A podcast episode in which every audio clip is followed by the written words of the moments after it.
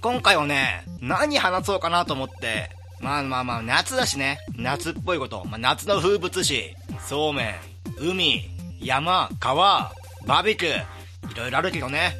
まあもう基本的に引きこもりだし、就活生だしで、そんな頑張ってはないけれども、まあそこそこ忙しいわけでさ、まあそういうなんかレジャー的なことをね、まあする暇もないっていうか、なんだろう、自分が忙しいっていうことを理由に、なんか正当的な理由をね、まあ、なんか自分で出すことによって、そういうまあ、まあ、今年忙しいっさみたいな、かー忙しいわみたいな、レジャーとかやってる暇ないっすわっていうのをね、言う、まあ、後ろ盾っていうかさ、だったらお前1年2年3年の時にそういう夏の風物詩の彼女と花火大会に行くとかそういうことやったのかっていう大学生としてそういうことやったのかって言われたら僕はもうあの黙るしかないっていうかもう一日中家の中で寝てる方がいいんじゃねえみたいなことをよく思っちゃうんであんまりねその夏特有の話ってできないんだけれどもこの前ね一つだけ、まあ、夏特有っていうかまあ困るよねこの季節っていうか、まあ、そういう話があるんだけれどもまあねあのー、黒くてカサカサ動いてねあの話。あんまりねこの名前をね言うのもね名前を言ってはいけないあの人みたいなもんでさ名前を言うだけでも恐れたりとか怒っちゃう人がいるんで、まあ、ここではねまあ、アルファベットの G もしくは僕はもうこいつのことを今回のポッドキャストの中ではゴジラと呼ば呼ばせてもらうんですけれどもこのゴジラがねこの前うちに出てああの今回こそこのゴジラの話なんだけど、まあ、いないと思うんだけどポッドキャストこのポッドキャストをご飯食べながら聞く人ってまあこの聞いてる人が何人いるかもわからないこのポッドキャストだけどその中でももしそんなことしてるんであれば今回だけはご飯を食べた数時間後に聞いてほしい。さすがにね今回ねあの自分でも卑怯な話を今からするからあの食欲減退効果が見込めるっていう。まあねあのご飯を食べる前にこのポッドキャスト今回のこのゴジラの話を聞いて食欲減退をすることによってそのダイエット効果も見込めるっていう、まあ、そういうところもね狙いとしてあるんだけれどももしくは今自分の家が燃えてる人とかはポッドキャスト聞くのやめてあの消火活動活動とかに専念してもらいたいんだけど、まあ、TPO ってあるからね。あの今何をやるやるべきかっていうのはあの自分で見定めてもらいたいんですけれどもまあゴジラの話。ゴジラって言ってもねあの幼虫のゴジラ。1ミリとか2ミリ。もしくは1センチ程度のゴジラだったら僕も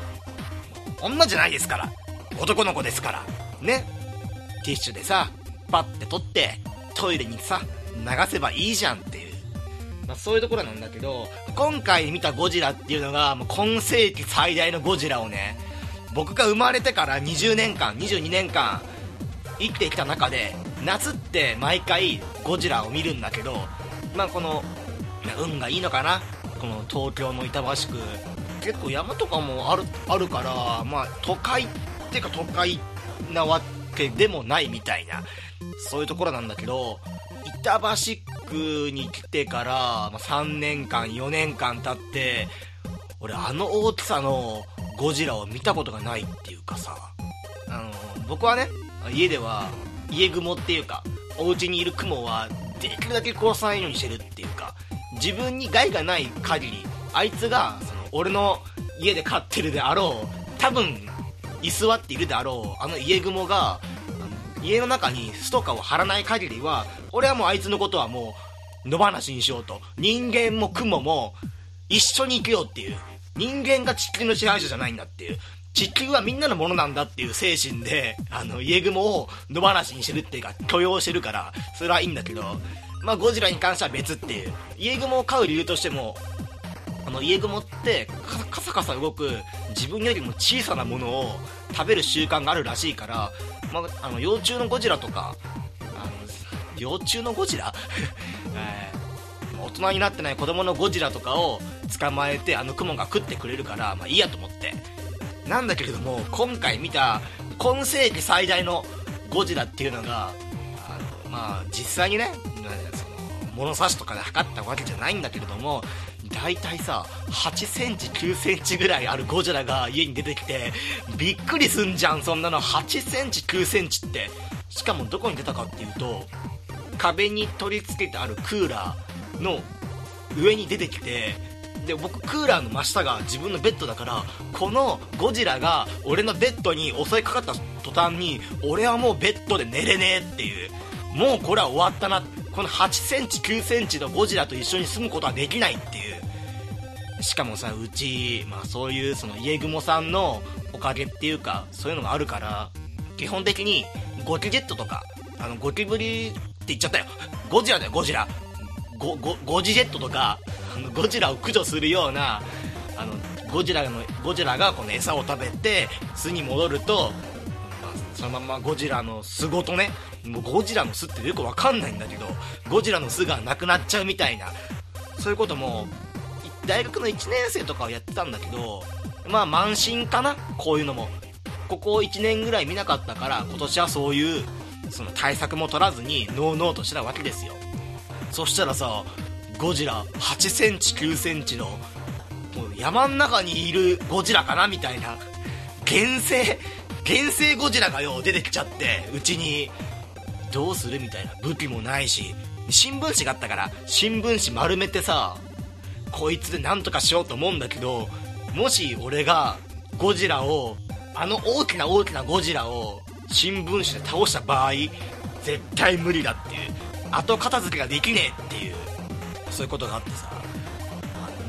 1, 1センチとかのゴジラだったら勝てるけれども8センチ9センチのゴジラって絶対勝てねえっていう。もし俺が裸であいつと1対1でその密室の中閉じ込められたら俺が死ぬかあいつが餓死するかっていうあいつが餓死するか俺が餓死するかの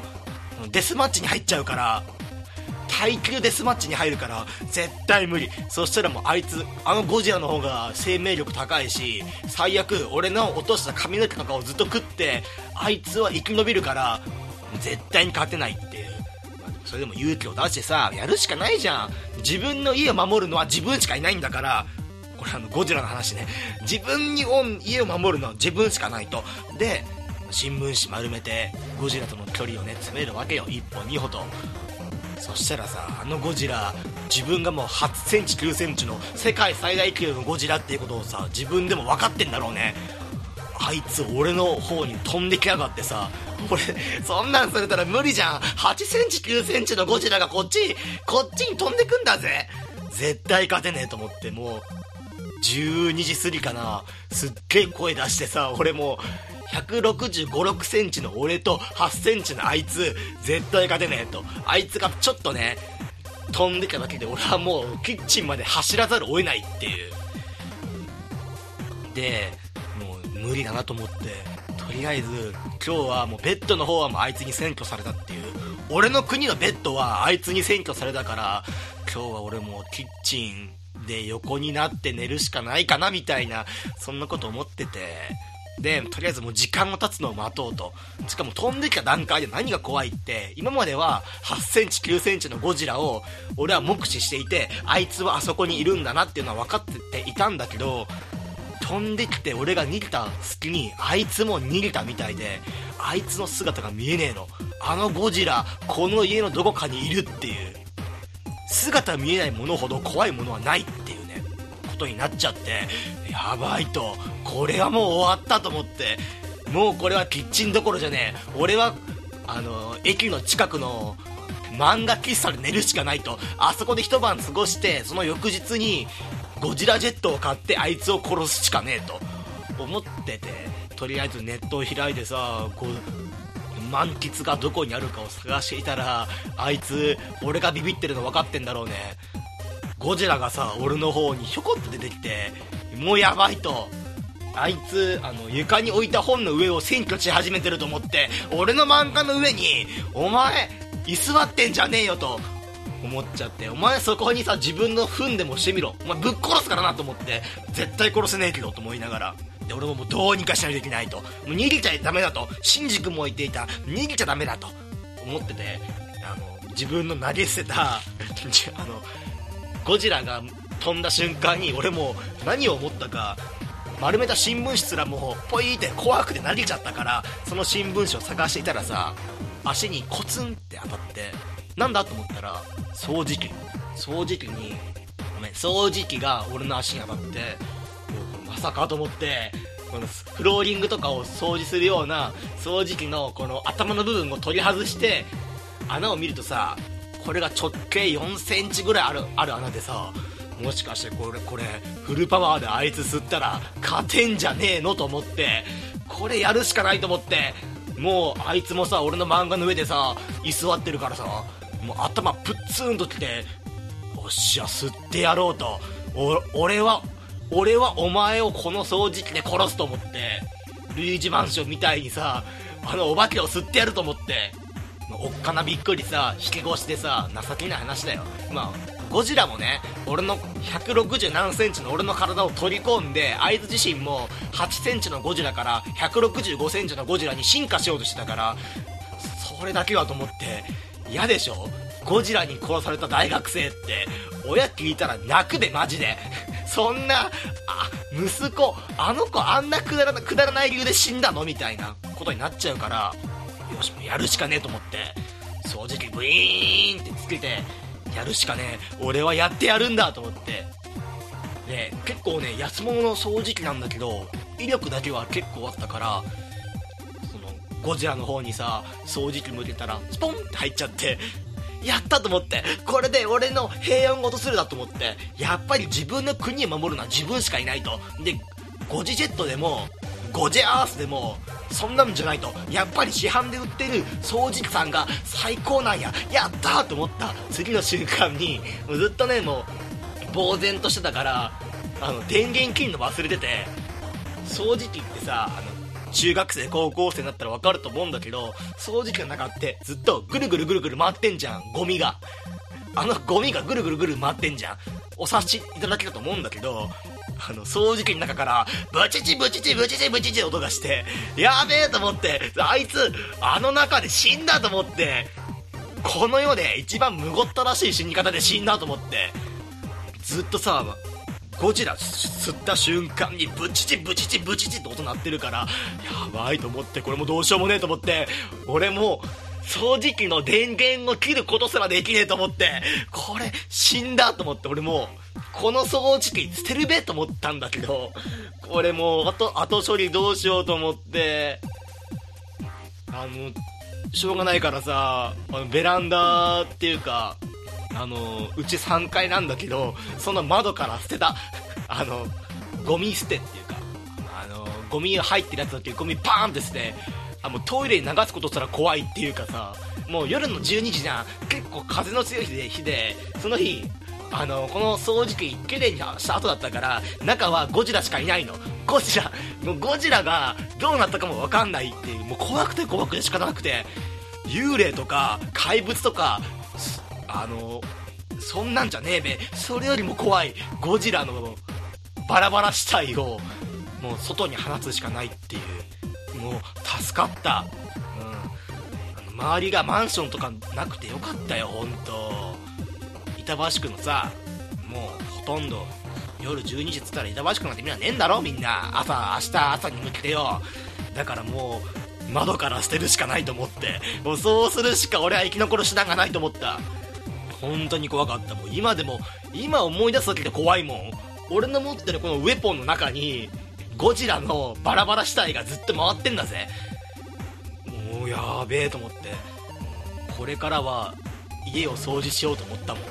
家を掃除っていうかあのゴジラ対策をしないともし次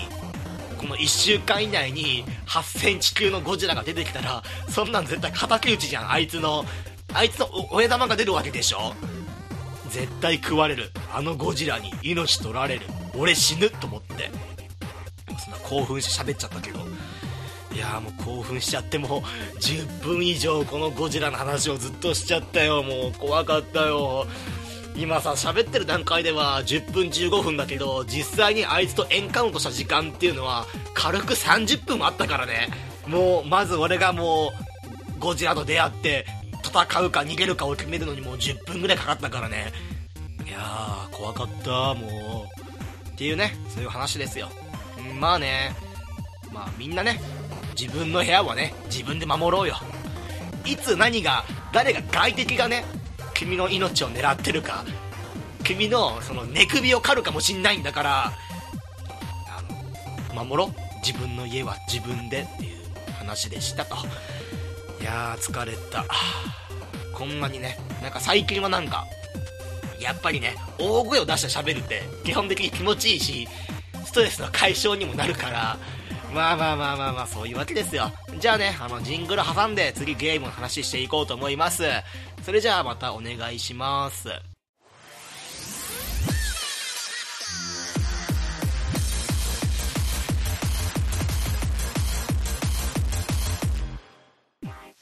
ジングル挟んで、また今回もゲームの話をしていこうと思います。ということでね、今回紹介するタイトルは、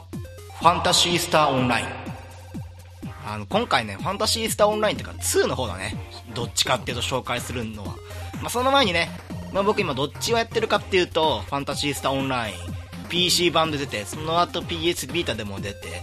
なんかデバイスによっては、えー、っとね、スマートフォンでもできるらしいんだけど、やばいねっていう前に、やっぱりね、初代ファンタシースタオンライン、ドリームキャストの話をね、しないと、これまだ始まりませんよ、ファンタシースタオンラインを語る上で。っていうのもね、このファンタシースタオンラインっていうのが、もともと一番最初っていうか、オンラインバージョンが出たのが、ドリームキャスト版。えっ、ー、とね、2000年ね、2000年の12月の21日発売。この2000年っていう時期に、日本でオンラインゲームを初めて成功させたっていうのがファンタシースターオンラインですね。っていうことは、ドリームキャスト本体に、あの、インターネットのつなぐモデムがあって、インターネット通すことができるっていう機能がついてあったっていうのがドリームキャスト。これね、僕はここで、ね、あの、大きな声でね、1998年、ドリームキャスト発売で、98年という時代に、一番最初に、インターネットにつなぐような装置をね、ゲーム機につけたのはセガなんだっていう。セガの技術力は世界一位と。そしてその先見性が後々自分の身を滅ぼすことになるとは今この時は知る由もなかった。って言いたいんだけど実はあのドリームキャストが一番最初にゲーム機にモデムがあってそこインターネットにつながるような装置をつけたんじゃなくてえー、と98年から2年前に遡りまして1996年かなバンダイが出したピピンアットマークっていうゲーム機。このバンダイと一応、まあ、表記上ではアップルコンピューターが共同で開発して、まあ、1個のねゲーム機を作ったっていうこのピピンアットマークっていうソフトソフトじゃないやゲーム機があるんですけれどもほらあのあのですよ。あのアップルコンピューターとおもちゃ作りの言うバンダイが組んだならばそれはもうねすごいものが出来上がるんじゃないかと思ったんですけれどもさっきね言った通りあの、まあ、表記上っていうか見たことある？ピピンアットマーク。俺はね見たことない。あの文章でしかウィキペディアのあの百科事典の中でしか確認ができなかったピピンアットマークね。ゲーム機本体の画像も調べたんだけど見たことがない。20年間ゲームやってきて見たことがなかったピピンアットマーク。でしかもあの僕ね中学校の時は結構そのゲームの、まブックオフとかさ中古巡り中古屋巡りが結構好きでその自分で持ってないハードの、まソフトとかもあこんなのがあるんだっていうメガドライブメガドライブじゃねえやネオジオの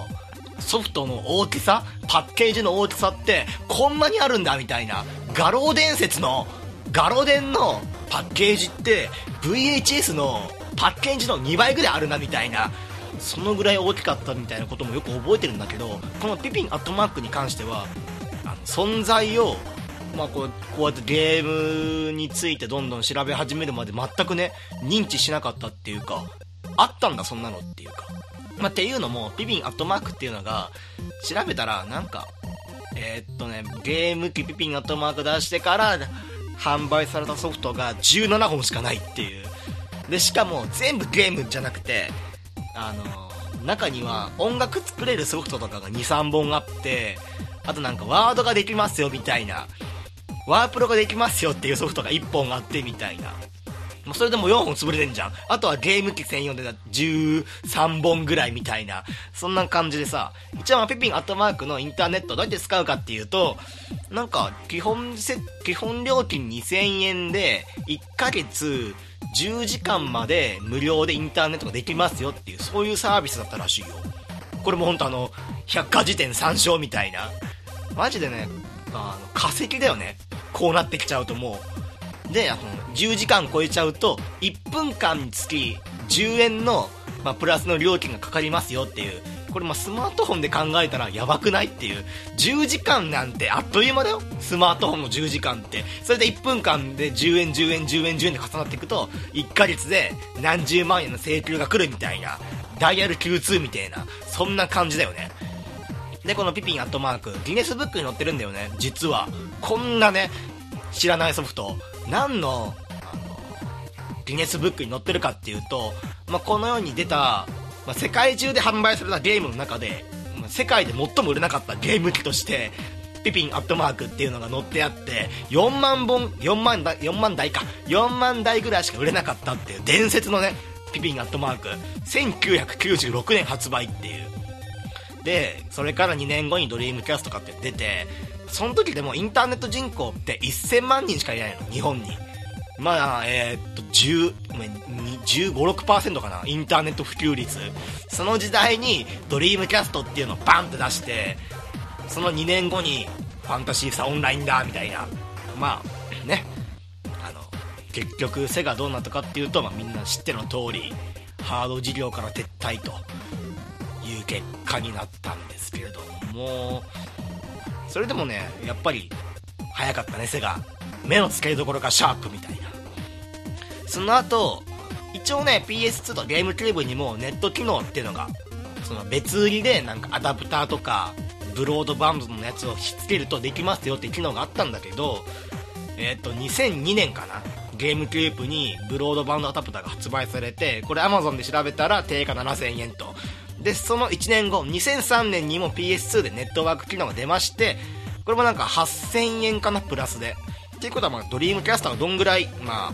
優れてたハードっていうのがわかるよね。確かね、3D 描写は苦手だけど、2D の描写は得意なのがドリームキャストっていう、そんな印象かな。まあね、そういう、ま今やね、懐かしい、2000年に出たゲームの話、2000年どころでね、98年と96年に出たゲームの話だから、15、6年前かな。16、7年前のゲーム機の話をしてから、今のね、2012年にサービスが開始されました、ファンタシースターオンライン2のね、話をね、していこうと思うんですけれども、今回ね、PSP だでなんか、無料でできるってことなんで、まあ、今回ダウンロードして、じゃ一丁、この MMO でもないか、まあ、そのアクションオンライン RPG みたいなやつをやってみようかなと思って。で、まあ、一応ね僕昔高校時代にファンタシースターオンラインの方じゃないよ。普通のファンタシースターをやってたから PSP で。それでやってたからあの、まあ、ストーリーとかどうかあったのかなと思ってストーリー見るんだけど全く分かんないっていう。確かに俺高校の時もストーリー何も分からずにえーと、敵がドロップするアイテムにレアドロップっていうのがあってそのレアドロップの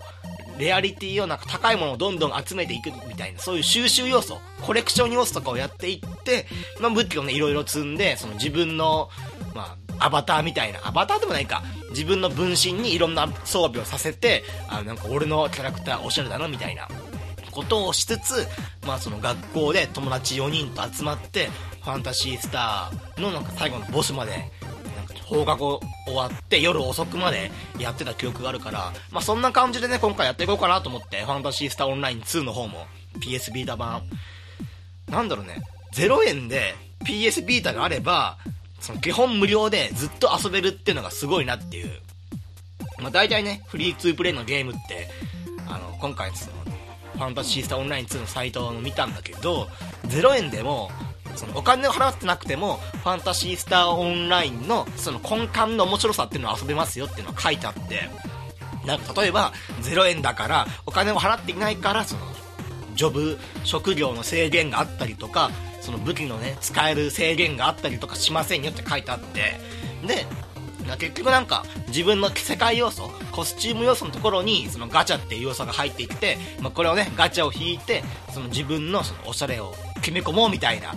おめえらみたいなクソオタクは現実世界でどんないい服を着てもどんなに化粧をしても意味ねえんだからゲームの世界でぐらいおしゃれしようぜっていうそういうセガの多分ね被害妄想ちょっと入ってるんだけどそういうセガの陰謀っていうか、まあ、優しさかな優しさが伝わってくるねっていうそういう感じで。でファンタジースターオンライン2まあまあ昔やってたからね。まあちょっとずつね、まあ、まあ、クエストを受注して、まあ、いろんなことやっていきながらやっぱりねシングルプレイでずっとやっててもつまんないから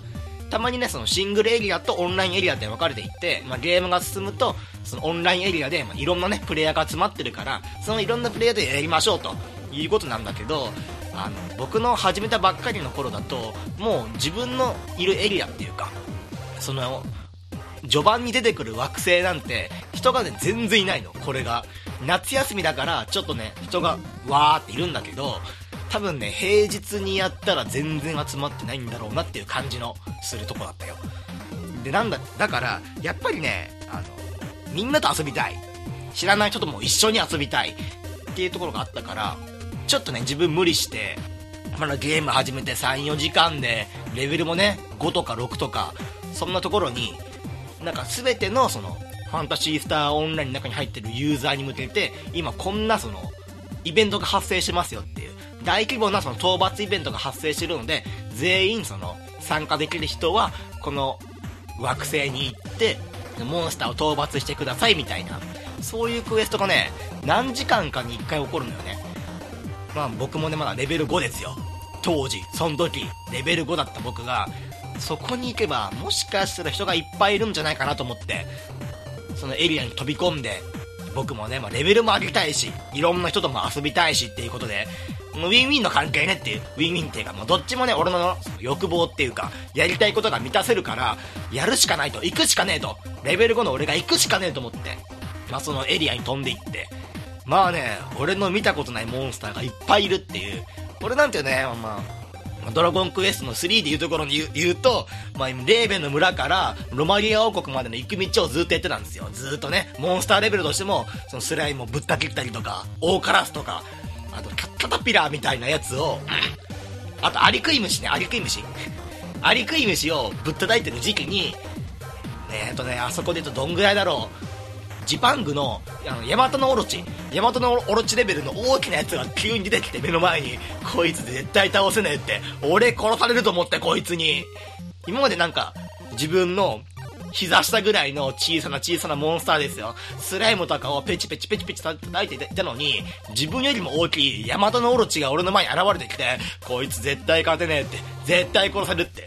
で、その時一人でやってたんだけど、なんかあの、周りにプレイヤーがいっぱいいると、やっぱりこうだよねって、オンラインゲームってこうだよっていう。そしたらさ、そのヤマトのオロチを、なんか人殴りで、バンバンね、ぶっ倒していくパーティー4人組に出会って、やばい、俺この、親方の後ろについていくと思って、もうこのね、親方、親分、親分と呼ばせてくださいと。俺は隣でその、同じ近くにいると、あの、経験値とかも一緒に分け合うっていうか、自分も経験値もらえるから、あんまりね、ヤマトのオロチに近づいちゃうと、俺、ヤマトのオロチの炎で一気に200ダメージ食らって、あの、ゲームオーバーみたいな。ゲームオーバー、ゲームオーバーじゃないか。倒れちゃって、またなんかキャンプシップみたいな、一番最初の場所に飛ばされて、また戻ってこなきゃいけないから、ぶっちゃけ俺がヤマトのオロチと戦っても、あの、ダメージなんて与えられないから、俺はそのヤマトのオロチの近くにいるスライムをぶったたいてるっていうスライムと僕はスライムと戦ってますんで親分たちはその大きなやつをお願いしますっていう。でもヤマトのオロチ倒した後もまあ基本的にね親分たちは足早に4人4人で揃ってるからいろんな子にパーって行っちゃうんだけどこれもねその近所の糞のごとくよ。その親方待ってーって親方待ってーってやってて。でそのなんかモンスター倒すとクエスト達成までの1500ポイントのうちにうちのなんか2ポイントとか3ポイントとかをもらえてそれをずっと繰り返していくっていう、まあ、でもヤマトのオロチ相手ヤマトのオロチとかバラモンとかバラモスかバラモスみたいなやつを親方たちがバンバンバンバン投げ払っていくから僕はもう後ろで大カラス相手にね剣を振りかさ振りかぶってやってたんだけどこのままね親方たちの後ろについていけば大丈夫だなっていうか一生ね食いっぱぐれないなっていうもう一生安泰だなっていう紐だね紐ある意味。と思ってたんだけど親方たちが自分のミッション終わっちゃったみたいであの独立しちゃって帰っちゃったのよ。親方たち。うちの会社から辞めちゃってどうしようと思って。あと300ポイント。この猛獣っていうか 4m、5m ぐらいあるような大きな大きなモンスター相手に俺倒せんのかと思ったら周り見てみたらねよく見てみたらあの親分以外にもなんかソロで参加してる人たちがポツポツいてあじゃあこいつら俺も新しいね寄生する宿主を見つけたと思ってこいつらの後ろに行ってみたらこいつらもどうやら金魚の糞だったらしくてこいつらも超弱えの俺と一緒ぐらいもう俺と同じぐらいもカスみたいなダメージが与えられなくて親方たちはその大和のオロチ相手に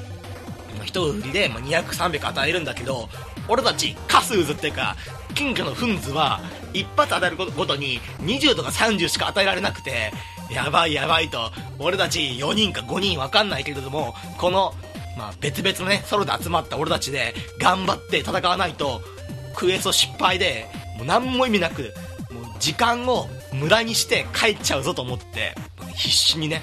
必死に戦ったんだけどやっぱりね親方たちの力も借りずにね、まあ、いっぱいいるっていうか45人と協力するゲームの面白さっても今回味わえたからファンタジースターオンライン2結構楽しかった。まあ結果としてねなんとかなったよ。なんとかあのヤマトのオロチ以外にもちっちゃいなんか雲みてえなモンスターもいっぱいね無限に湧くからみんなでヤマトのオロチが出たら逃げろーって逃げて雲がいたらあいつらをあいつをぶっ殺せっていう。あいつがうちの惑星を怪我してるやつあいつをぶっ殺せっていう。オロチ出た場合にはまあそのオロチさんにもそのオロチさんの生活っていうかまあまあまあ、まあ、我々もねみんな地球はね人間のものじゃありませんよと。ヤマトのオロチさんのものでもありますんで我々はねこのちっちゃなあの雲ぶっ殺してるんでまあまあまあお互いその不干渉のまま行きませんかみたいなそんな感じでやってましたね。まあそんな感じのしかもね俺2012年のサービス始まった当初当初に PC 版でやってたんだけどその時はカジノっていうのがなくて今年なんか入ってみたら3年越しにやってみたら新しくそのカジノってエリアが開放されていてずっとね俺モンスターと戦うんじゃなくてカジノでずっと過ごしてるみたいな。昨日の深夜かな。ずっとそのモンスターを倒さずそのクエスト受注して自分の惑星にね降りかざ降りかかる脅威をね取っ払うこともなくずーっとカジノコーナーにいるっていうずーっとスロット回してるの俺。福利厚生とかがちゃんとしないからうちのアークスっていうみんなこのなんだろうこの戦う人たちはまとめてアークスって呼ばれてるんだけどアークスたちの福利厚生がちゃんとしないっていう仕事をする上での3つのきつい要素が兼ね備えてある仕事だから、まあ、きつい汚い危険みたいな。危険っていうのはいつヤマトのオロチに殺されるか分かんないし、まあ、きついのもそうだよね。一日中駆け巡って剣振りかざしてずっともう肉体労働なんできついと。汚いっていうのはまあまあまああれモンスターだからね。他の惑星からやってきた侵略者なんで基本的にその汚いっていう。この3つのね労働する上で一番ねその考慮しなくちゃいけない3要素が入ってるからもう僕は1人でカジノやってる方が楽しいかなみたいな。しかもそのカジノのコーナー多分サービスが始まった当初はいっぱいいたんだろうなっていう。もうねカジノ寂れてんのすごく。スロットコーナーっていうのがあってそのスロットね永遠に並んでんだけどスロットのコーナーに俺しかいなくて一人でガッシャンかなんかなんかガッシャンかなんかなんかなんてずっとやってるっていうね、まあ、そんな第2のね人生始めましたよ。動物の森でもありませんよ。第2の人生はアークスとしてこの自分の住んでいる宇宙をねどうにかしようってそういう食料につきましたっていうそういう話でしたね。まあねあの PS ビーターとかスマートフォンとか、まあ、PC でもね基本無料でやってるんでなんかね夏休みやることねえなっていう暇だなっていう僕みたいになんか再放送のあの高校生クイズ見ながらこいつら頭いいなって鼻ほじってるぐらいだったらオンラインゲームやったことないよって人も結構ねファンタジースターオンラインに関しては敷居自体はかなり低いゲームだと思ってるんで、まあ、もしよければね一緒に始めましょうってことでワイは4番シップにおるんやで4番シップにいるから、まあ、もしよければ一緒に遊びませんかっていう、そういうお話でしたと。いうわけで今週はこの辺で終わりたいと思います。えっ、ー、と、ツイッター言ってます。ポッドキャストアンダーバーゲーム。P が大文字。podcast アンダーバー game。podcast アンダーバー game。ポッドキャストアンダーバーゲームですと。次の更新はね、来週、ってかもう今週に入っちゃうのかなもう今週忙しいしな。まあ、23から29の間で、どこかね、暇な時があったら、1本ね、撮って、まあ、アップロードしたいと思うんで、またね、まあ、購読してもらえればと思います。というわけで、えー、ありがとうございました。お聞きいただきありがとうございました。これからも、定期的に、ポッドキャストを投稿しようと考えています。拙い喋りですが、購読していただけると幸いです。